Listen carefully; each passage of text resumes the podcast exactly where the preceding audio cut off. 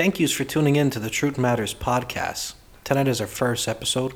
We thank the Lord for giving us the opportunity to preach His word, and we pray that this message would be an encouragement to you. Amen. And tonight we're going to be reading out of the book of Jonah, which is a very familiar story that we're all aware of. It's Jonah and the whale. But tonight we want to do something a little different. We want to go a little deeper into context and application and see what this book has in store for us. And the title of this message is The Stubbornness of Men. Amen. And, and we're going to look at Jonah here tonight. John, let's go into it. Verse 1, chapter 1. Now the word of the Lord came to Jonah the son of Amittai, saying, Arise, go to Nineveh, that great city, and call out against it. For their evil has come up before me. But Jonah rose to flee to Tarshish from the presence of the Lord. He went down to Joppa and found a ship going to Tarshish. So he paid the fare and went down into it to go with them to Tarshish, away from the presence of the Lord. Now, John, this is a prophet of God. This man should understand that you can't flee the presence of God. Exactly not. Because look at Psalms 139 states, Where shall I go from your spirit, or where shall I flee from your presence? If I ascend to heaven, you are there. If I make my bed in Sheol, you are there.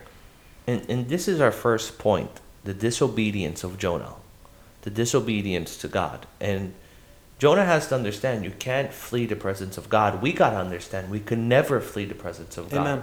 As, as hard as we try, as much as we think we're doing it, it's impossible. God is omnipresent, John. Amen. And you should go to- always be obedient to his will. Amen. Go to verse 4, John. But the Lord hurled a great wind upon the sea, and there was a mighty tempest on the sea, so that the ship threatened to break up. Then the mariners were afraid, and each cried out to his God. And they hurled the cargo that was into the ship into the sea to lighten it for them. But Jonah had gone down in the inner part of the ship, and had laid down, and was fast asleep. John, this is our second point the self centeredness, the no compassion of Jonah. See, these men were throwing the stuff off the boat. To try and lighten it for them, to try And- and get to safety. And the storm's because of him. Exactly. And he don't want even help. So he decides, I'm going to go sleep.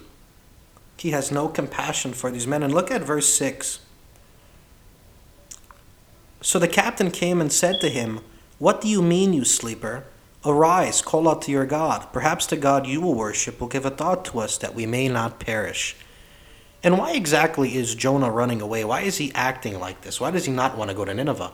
Is he running away because he doesn't like God? Is he running away because there's a hatred? Well, as we see in history, Nikki, and throughout the Bible, that the Ninevites are the enemy of Israel, of the Jews. And what these Ninevites would do to the Jews, they would murder them so much they would wear their bones as necklaces, they would put them on stakes, uh, flogging them, for instance. Necessarily, there would be bodies piled up going to Nineveh.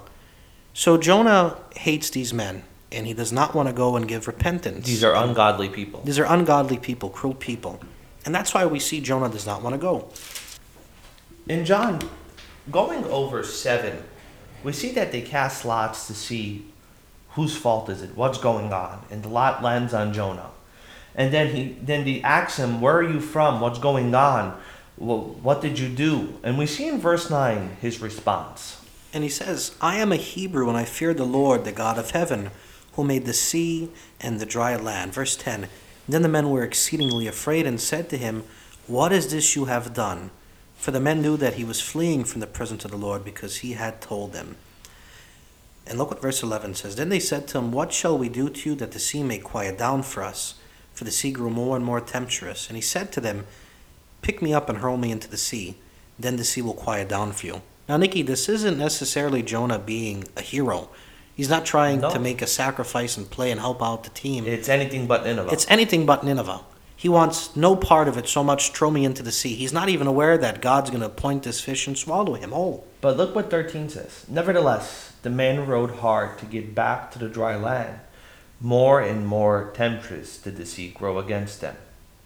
Here we see that these pagan worshippers are acting more godly than Jonah. Jonah didn't want to help them out with the cargo to throw it into the sea. And now here we see these men decide, you know what? We're not going to throw them out of the sea. Maybe there's a chance we could beat this storm. Maybe we could row hard enough and get them to safety. But as we see, the storm is just too strong for them. And now they cry out to the Lord, help us. Uh, so that the lay not on us innocent blood. So they picked up Jonah and hurled him into the sea, and the sea ceased from its raging.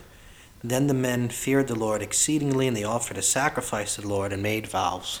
And then we see in 17, and the Lord appointed a great fish to swallow up Jonah, and Jonah was in the belly of the fish for three days and three nights. Uh, John, now we get to chapter 2, Jonah's praying. It's a quick prayer that Jonah gives, and it, it's it's weird enough that in this prayer he doesn't make no mention of the men because he has no clue exactly what happened to them. And look what it says here. I called out to the Lord out of my distress, and he answered me. Out of the belly of Sheol I cried, and you heard my voice. Now, John, the word Sheol there, i i and we look it up in the Hebrew, what does it mean? It means hell. It means The realm of the dead. And look what happens in 10. And the Lord spoke to the fish, and it vomited Jonah upon the dry land. Even there, God gives him grace and mercy. Even there, even though he tried to run away from the presence of God, even there, when he was self centered, when he didn't care about no one else but himself, God still showed him mercy and grace. And look what it says here. There's a famous saying, For salvation belongs to the Lord. And that's in verse 9. And just to touch up a little bit, it's only when Jonah's in this feeling of hell, which is Sheol, where he cries out to the Lord. It's only when he's in need that he finally goes to God. And going to 3, Then the word of the Lord came to Jonah the second time, saying, Arise, go to Nineveh, that great city, and call out it against it the message that I tell you. And just something that was interesting to me, going back to verse 10, it's the fact that God uses a fish to bring about salvation to these people, the prophet to bring about salvation, the message that God wants him to. And something interesting that we were studying over the past few weeks on this book, the Ninevites was worshiping Nikki, a certain god called Dagon, who was the fish god. And that was something interesting to me. And, and going to verse 4 in chapter 3, Jonah began to go into the city, going a day's journey, and he called out, and this is what he said Yet forty days, and Nineveh shall be overturned. This is eight words in English, five in Hebrew. This is a short sermon, Nikki. This could be the world's shortest sermon. Exactly, and and I I think this isn't exactly what God had in store that He wanted them to preach. Because notice, Nikki, there's not a mention of sin. There's not a mention of how should they respond. There's not even a mention of God. Jonah here just wants to get in and out of Nineveh, hoping that they do not repent. Yeah, but look, look at what is it? Five, and look at five. And the people of Nineveh believed God. They called for a fast and put on sackcloth, from the greatest of them to the least of them. Amen. Isn't that beautiful that God would use that short, silly sermon and bring about repentance for And- these people? For the glory of God, John, we see in verse 6 that the king makes a decree and he tells the people that they should all wear sackcloth, that they should all be in mourning, for they should come to repentance to the Lord. But look, look at this, John, and this brings us to our third point the hatred towards enemies. Look at Jonah. Read, read chapter 4, John. And Nikki, this should be a time of rejoicing. People coming to faith in, in God, people coming to believing and saving grace, and God bestowing on them mercy and salvation. But look what Jonah's response is in verse 4 and reading. But it displeased Jonah exceedingly. And he was angry, and he prayed to the Lord and said, O Lord, is not this what I said when I was yet in my country? That is why I made haste to flee to Tarshish. For I knew that you are a gracious God, merciful, slow to anger, abounding in steadfast love, and relenting from disaster. Now he's using these beautiful attributes of God, of mercy, of grace, steadfast love, relenting from disaster, he's using them in a negative sense. He's just so upset at God. And look what necessarily he's saying. I can't believe you would give mercy and grace to these Ninevites. After all they've done to your people, you have all the passion to save them. In John, we see that the book of Jonah ends on a weird note.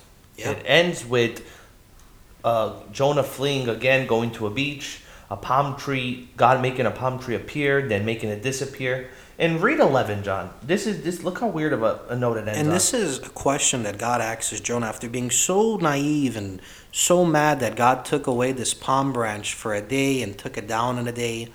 And he's just so mad at God for that. Look what it says here. And should I not pity Nineveh, that great city, in which there are more than 120,000 people who do not know their right hand from their left, oh so much the cattle? Question mark. That's the end of the book. And Jonah don't give a response. You know, Nikki, I think if there was a response, he would probably say something like, "Just kill me now," because that's that's all he says in this book. Will you just look what it says in four, going back to verse four, chapter four. O Lord, please take my life from me, for it is better for me to die than to live. He would rather be dead than to see Nineveh being bestowed upon mercy and grace. and it's amazing. But ending, John, what's the application for us? What's what's the application? What do we get out of this? Well, as we went through the three points, we seen Jonah having disobeyed the Lord, self centeredness, lacking of compassion, and a hatred towards enemies. And I think the, the book of Jonah is sort of like a mirror. It's sort of showing how we all feel towards our enemies. Because at times we hate them, at times we don't pray for them, at times we don't want God to give them anything. We're disobedient. We're self centered at times. And I think the book is trying to show us hey, let's not be like Jonah here. Let's not fall into the errors that Jonah fell in, Nikki. Rather, let's pray for our enemies. Let's ask the Lord to grant them repentance, to bless them with whatever that their hearts are desiring. And I think that's the point. That's the application. And John, look what Ephesians 4:32 says. But be kind to one another, tender-hearted, forgiving one another, as God in Christ forgave you. Amen. Praise the Lord. And something we want to look at before we close, and that is the characteristics, the attributes of God within the book. And here we see nothing more, nothing less than the sovereignty of God. Amen. We see that it is God who tells Jonah to go to Nineveh. We see that it's God that brings upon the fish, who causes the fish to vomit Jonah onto dry land. We see He brings about the storm, He calms the storm. And that is such a wonderful thing to know that God is sovereign over everything. We also see His compassion and His mercy and His grace to, the, to Nineveh and also to stubborn Jonah. Well, we thank the Lord for this time. We pray that the Lord will bless you, give you guys all your guys' heart's desires. Thank you for listening. God bless you. 2 Corinthians chapter 13 verse 14 May the grace of the Lord Jesus Christ and the love of God and the fellowship of the Holy Spirit be with you all. God bless.